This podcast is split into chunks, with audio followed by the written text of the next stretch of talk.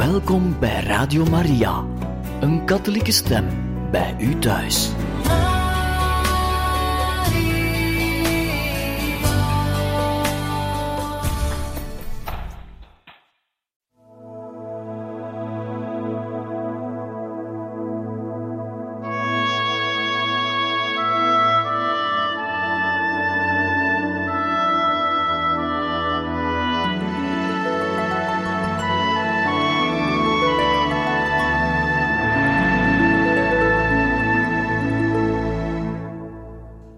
...1935 tot 1944. Apostolisch delegaat in Turkije en Griekenland. 1935. Geestelijke oefeningen te Istanbul met mijn priesters. Van 15 tot 22 december 1935. Oefeningen, maar dan toch in een aparte betekenis. Ik heb ze hier in de apostolische delegatie gehouden, tezamen met mijn geliefde priesters van de kathedraal. Pater Paulo Spigre, overste van de Jezuïeten, heeft ze als naar gewoonte goed gepreekt. We hebben gedaan wat we konden doen, maar op deze wijze zijn de oefeningen voor mij helemaal niet naar mijn zin verlopen. Men moet uit zijn omgeving en van zijn bezigheden weggaan. De zaken behartigen terwijl men thuis blijft en tegelijkertijd acht geven op de eigen ziel is niet mogelijk. Dat zal voor een ander jaar een goede leer zijn. Daarom kan ik niets anders dan mijn voornemen van de voorafgaande jaren vernieuwen.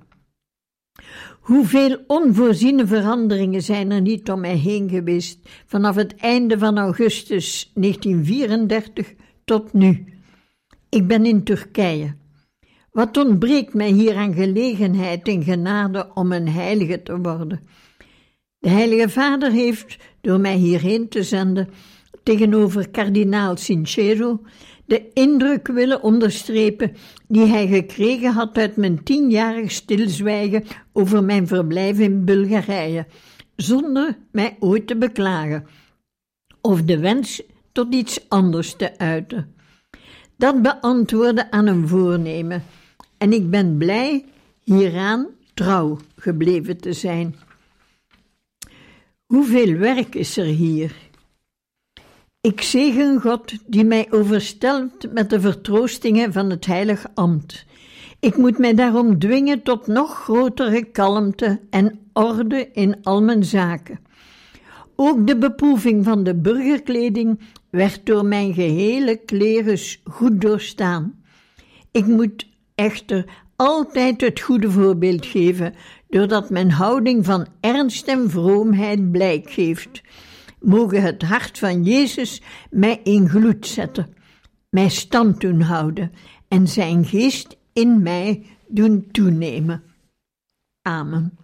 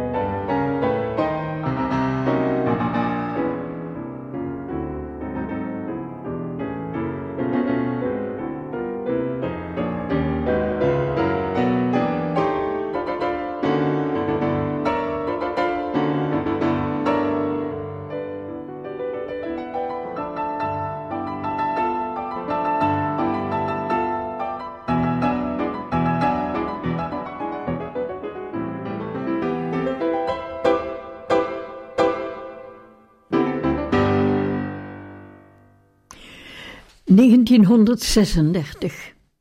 Ranica, Bergamo, buitenverblijf van de Dochters van het Heilig Hart, van 13 tot 16 oktober.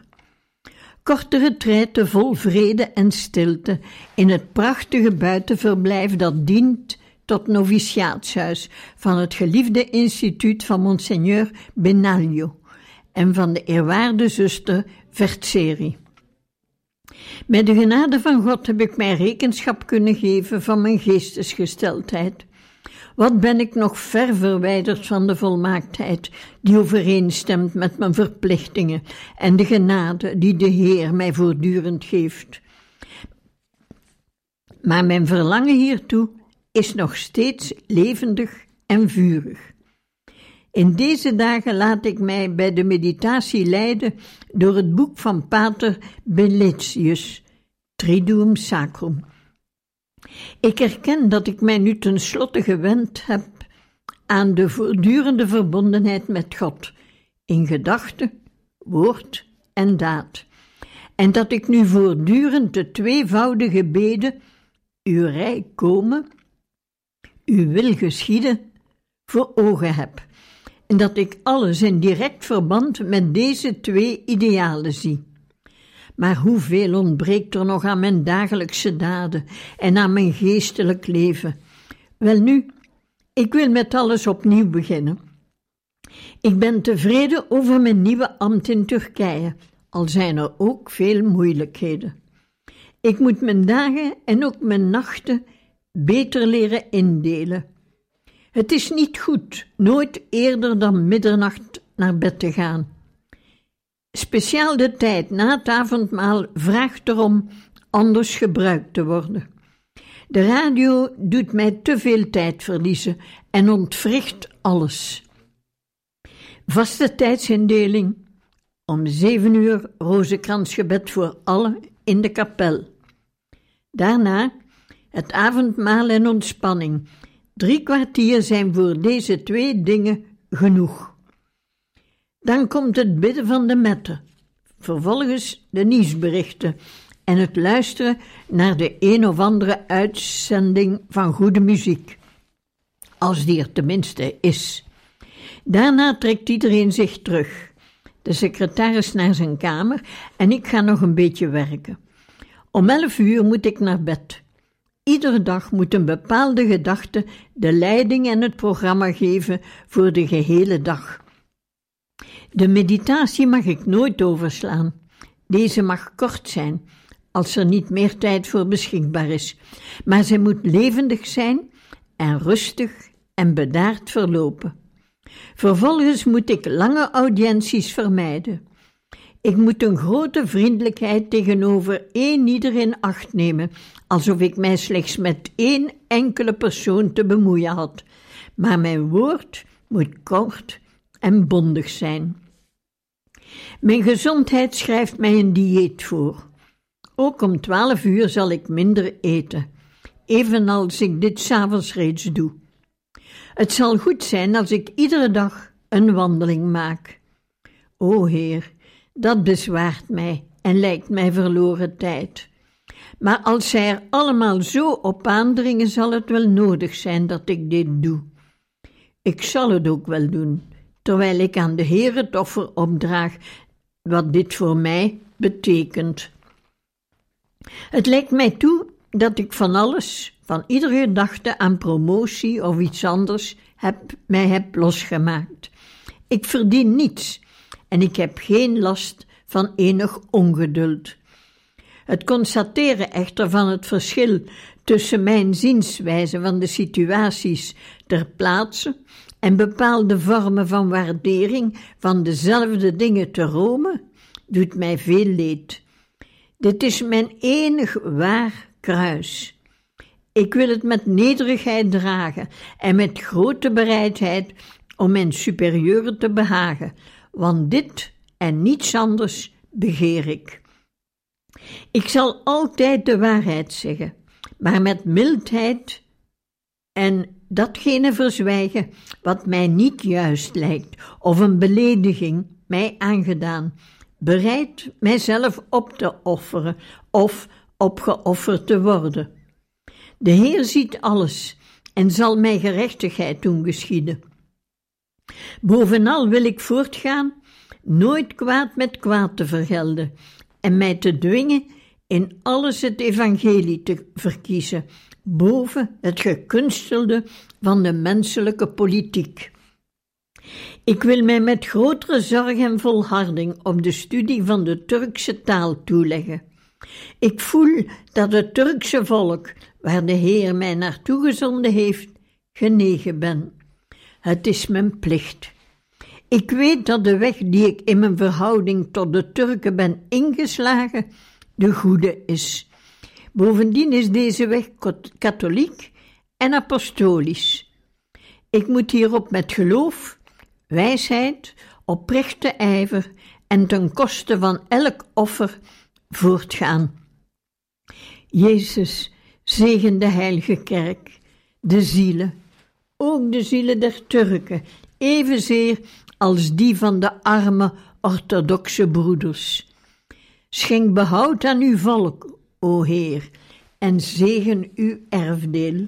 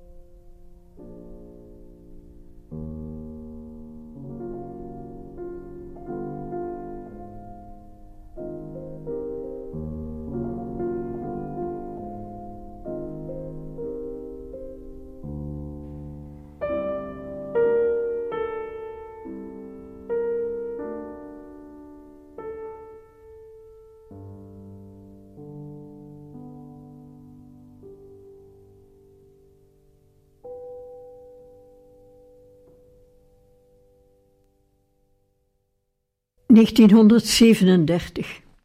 Geestelijke oefeningen met mijn wereldlijke klerus te Istanbul, in het gebouw van de delegatie, van 12 tot 18 december 1937. 1. Het is aangenaam om zo onder elkaar te spreken over aangelegenheden van ernstige en heilige aard. Ik wil echter de aandacht vestigen op hetgeen ik schreef aan het einde van het jaar 1935. Dit blijven in dezelfde gewone omgeving van elke dag en het komen en gaan van de priesters doet veel afbreuk aan de uitwerking van de retraite. Men kon er evenwel niets beters op vinden. Het huis van de Jezuïeten wordt deze dagen bijzonder in het oog gehouden. Het is gevaarlijk daar als gasten te verblijven. Geduld. 2. Bij de revisie van mijn geestelijk organisme, welke in deze dagen moet gebeuren, bemerk ik dat alles, dankzij de Heer, nog goed functioneert. Maar wat een stof overal, wat een slijtage aan de onderdelen. Hier en daar zie ik roestplekjes, elders doen de schroeven en veren het niet, of ze doen het slecht. Ik moet dus vernieuwen, schoonmaken en weer op gang brengen. De biecht over het afgelopen jaar, die ik bij Pater Spiegre, die deze retraite leidt, heb gesproken, geeft mij rust. Maar is de Heer ook tevreden over mijn daden? Ik sidder als ik hieraan denk. Alleen mijn vertrouwen, mijn overgave in Hem geven mij moed. 3. Vorig jaar, december in Athene, kreeg ik een ernstige waarschuwing wat mijn gezondheid betreft. Ik heb genezing gezocht. Na een jaar voel ik mij heel goed, niet tegenstaande het feit dat mijn haar grijs begint te worden, een teken van ouderdom. Ik moet de gedachte aan de dood steeds voor ogen blijven houden, niet om erover te treuren, maar als een lichtbaken en als een blijde en rustgevende vertroosting tijdens het leven dat mij hier nog rest. Datgene wat in mijn jeugd de grootste indruk op mij maakte, was de dood van mijn bisschop, Monseigneur Radini, op 57-jarige leeftijd, juist zo oud als ik nu ben. Ik heb altijd gedacht dat ik deze leeftijd nooit bereiken zou. Ik heb hem nu bereikt en ik dank God ervoor. Dit betekent voor mij de plicht mij werkelijk te heiligen. 4. Ik voel mij rustig en tevreden met mijn toestand.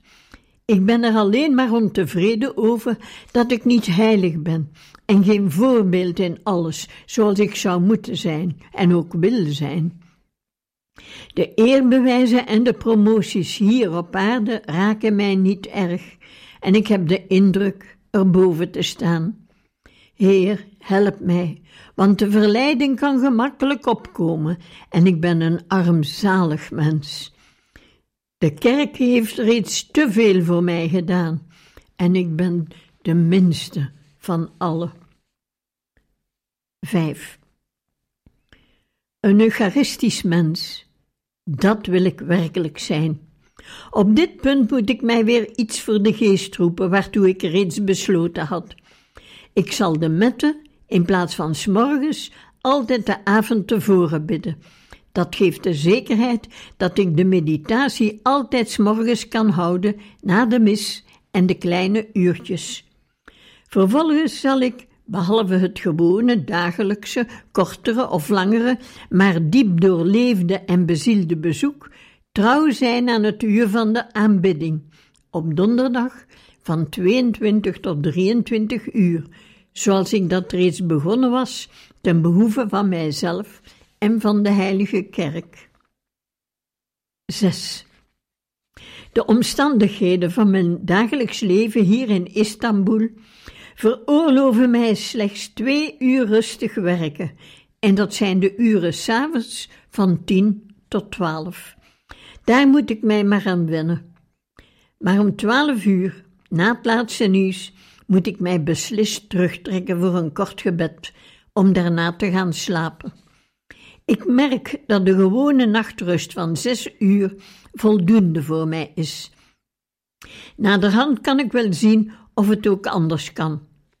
Het komt erop aan dat alles goed geregeld is en rustig verloopt in een vlot tempo en zonder gejaagdheid. 7. Bij het avondmaal in de eetzaal lazen wij, Don Giacomo Testa en ik, een paar bladzijden van Faber over de goedheid. Dit onderwerp is mij dierbaar, omdat ik zie dat daar alles in samengevat is. Ik zal volharden in mijn rustig pogen bovenal goed en welwillend te zijn, zonder zwakheid, maar standvastig en geduldig tegenover iedereen. De uitoefening van de herderlijke en vaderlijke goedheid, herder en vader, moet het gehele ideaal van mijn bisschoppelijk leven samenvatten. Goedheid, naastenliefde, welk een grote genade. Alle gaven zijn mij tegelijk met haar ten deel gevallen.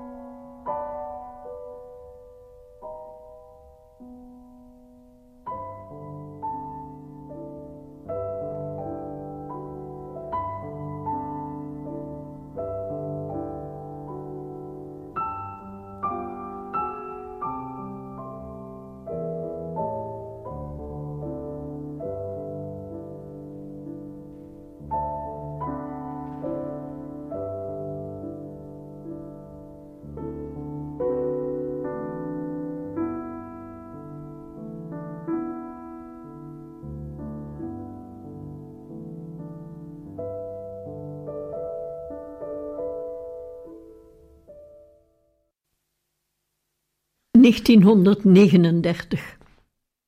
Geestelijke oefeningen van 12 tot 18 november 1939. Istanbul, bij de Jezuïeten van Ayaspasa. Gedachten en voornemens. 1. Eindelijk eens oefeningen zoals ik die wenste, besloten zonder contact met de buitenwereld en volgens systeem gehouden. Ik heb mijn medebroeders, bisschoppen en seculiere geestelijken uitgenodigd met mij mee te gaan. Ze zijn er allemaal. Iedere ritus is vertegenwoordigd. Velen echter keren s'avonds huiswaarts voor de mis van de volgende dag. Dit is minder wenselijk, maar het is nodig. Ik geniet ervan de gehele week alleen te blijven en ik zegen de Heer. 2. Pater Elia Gaat, overste van de Jezuïeten, geeft ons de punten volgens de methode van de heilige Ignatius. En hij doet het goed. Maar ook hij geeft weer meer dan de punten alleen. In plaats van een kwartier heeft hij een half uur nodig. En dan zou men de meditatie in zijn kamer moeten voortzetten. Ik zoek wat steun in het lezen van de tekst van Ignatius in de Latijnse vertaling. met aantekeningen van Pater Roodhaan. Ik stel echter vast dat het ook voor mijn bisschoppen en priesters niet doelmatig is wanneer de stof, alleen maar om de methode trouw te blijven, bij stukjes en beetjes wordt aangeboden en de rest aan ieders eigen inzicht wordt overgelaten. Wij zijn alle min of meer kinderen die nog geleid moeten worden door de stem van degene die ons de leer kant en klaar voorlegt. Dus wel de methode van de heilige Ignatius, maar aangepast aan de moderne levensvormen. O, die bekwame priesters van ons uit Bergamo, die onze oefeningen in het seminarie preekten. En ze waren heel trouw aan de geest en naar gelang de omstandigheden, ook aan de methode van de heilige Ignatius. 3. Over een paar dagen, de 25ste van deze maand, word ik 58 jaar. Ik was aanwezig bij de dood van Monsignor Radini, die stierf toen hij 57 was. En het lijkt me dat alle jaren die mij meer geschonken worden, mij als een gift worden toebedeeld. Heer, ik dank u. Ik voel mij nog jong, wat gezondheid en energie betreft, maar ik maak nergens aanspraak op. Als u mij wilt, ben ik bereid. Ook bij het sterven, en vooral bij het sterven, geschiede uw wil. Ook om mij heen ontbreekt het gefluister. Hogerop, hogerop. Niet. Ook om mij heen ontbreekt het gefluister niet. Hogerop, hogerop. Ik heb niet zoveel verbeelding dat ik wil ingaan op de vleierijen, die ook voor mij een lokroep zijn. En ik span mij heftig in om deze stemmen, waarin misleiding en laaghartigheid weer klinken, te negeren. Ik houd ze voor een grap. Ik glimlach en ga verder op mijn weg. Voor dat beetje, voor dat niets dat ik in de heilige kerk beteken, draag ik reeds het purper. En dit is tevens het symbool van mijn schaamte die ik gevoel, omdat ik mij op deze eervolle en verantwoordelijke plaats bevind, terwijl ik zo weinig presteer. O, welk een troost mij zo onafhankelijk te voelen van iedere aspiratie, om van hier weggeroepen te worden en promotie te maken. Ik houd dit voor een grote genade van de Heer. Mogen de Heer mij deze steeds laten behouden.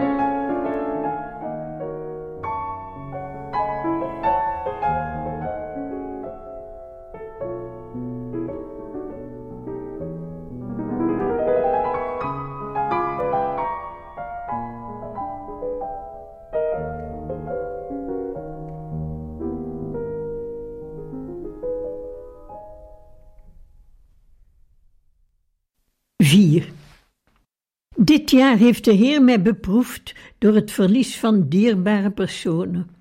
Mijn zo vereerde en beminde moeder. Mijn allereerste weldoener, Monseigneur Mollani. Don Pietro Forno, mijn naaste medewerker bij de acta van de apostolische visitatie van de heilige Carolus.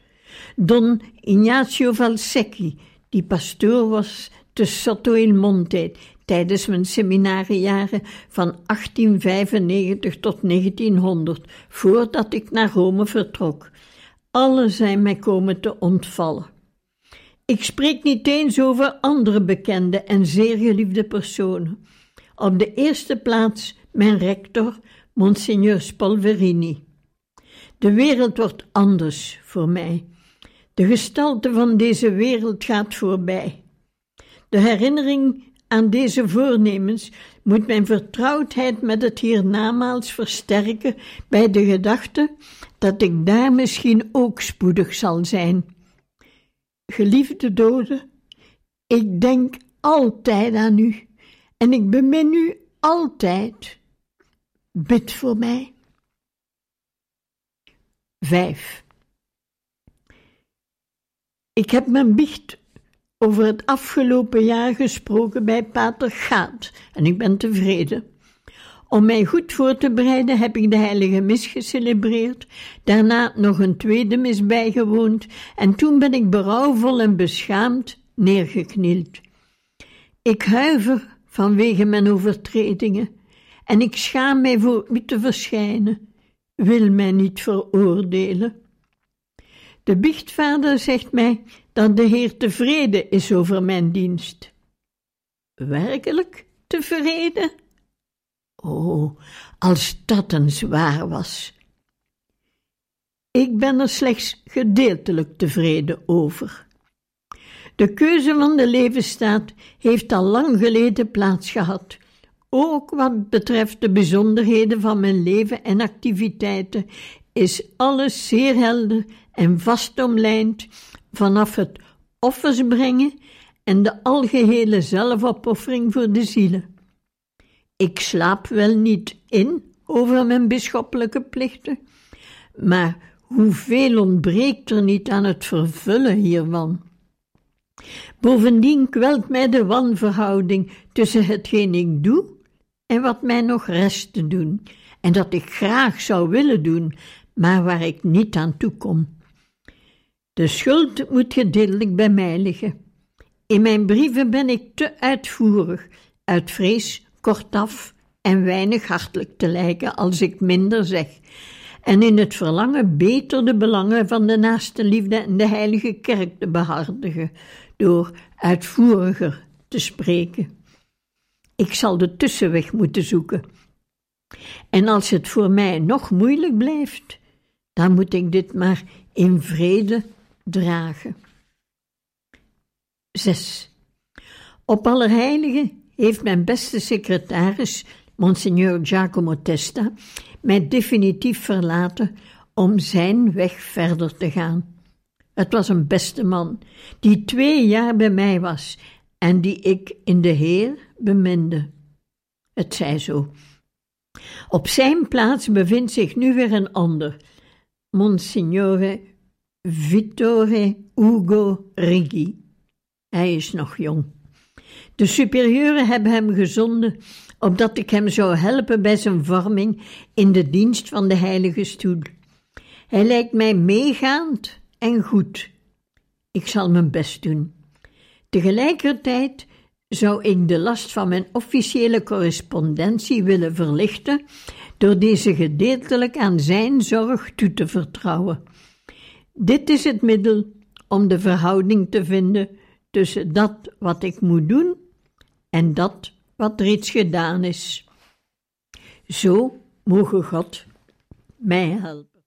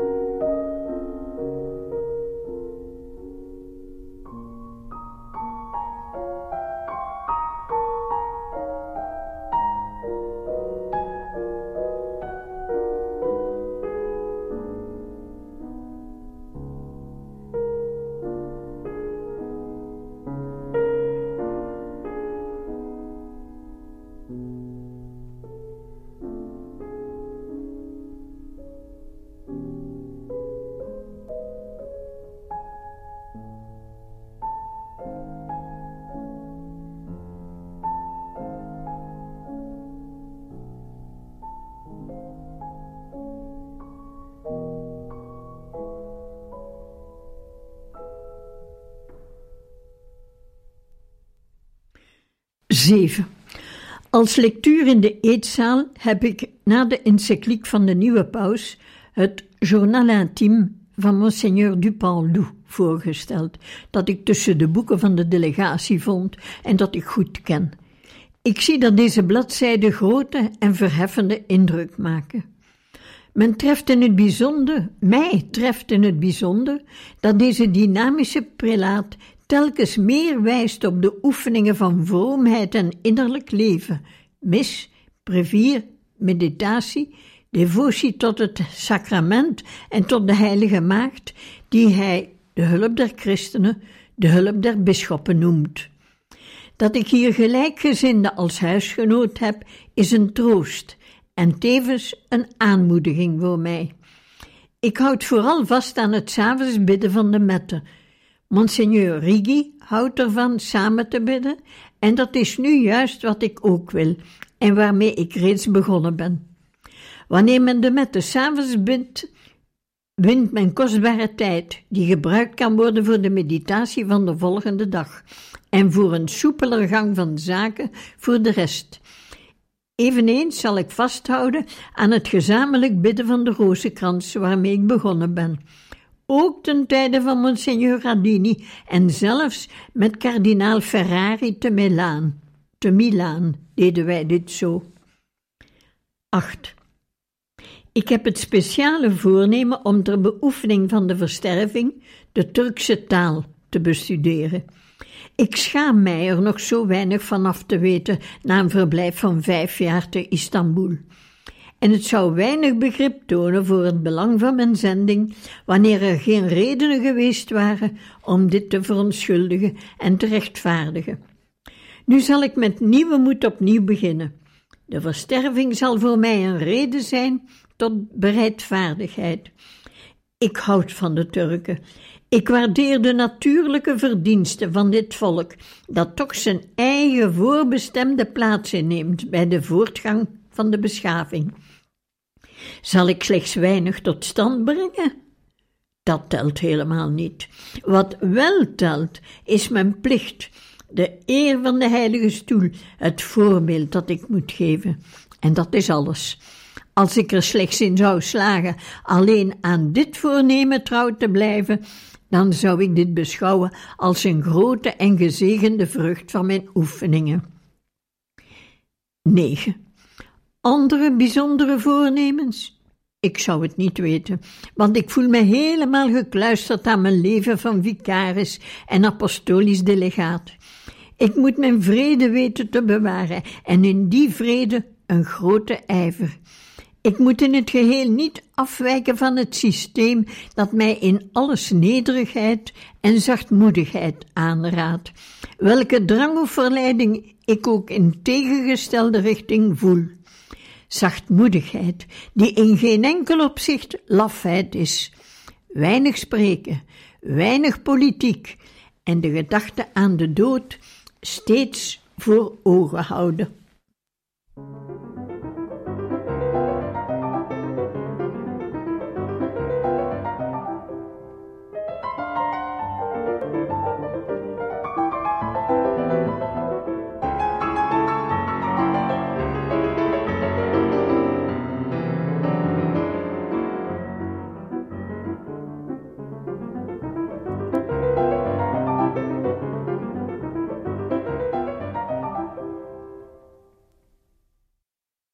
10. Vanuit het raam van mijn kamer hier bij de Jesuiten zie ik iedere avond hoe de boten op de Bosporus bijeenkomen. Zij komen bij tientallen, bij honderdtallen opdagen van de Gouden Horen. Zij komen samen op een afgesproken plaats en dan ontsteken zij lichtjes, sommige veel, andere minder, terwijl zij een indrukwekkend toverspel van kleuren en licht vormen. Ik dacht dat het een feest was op zee, ter gelegenheid van Bayram, dat in deze dagen valt.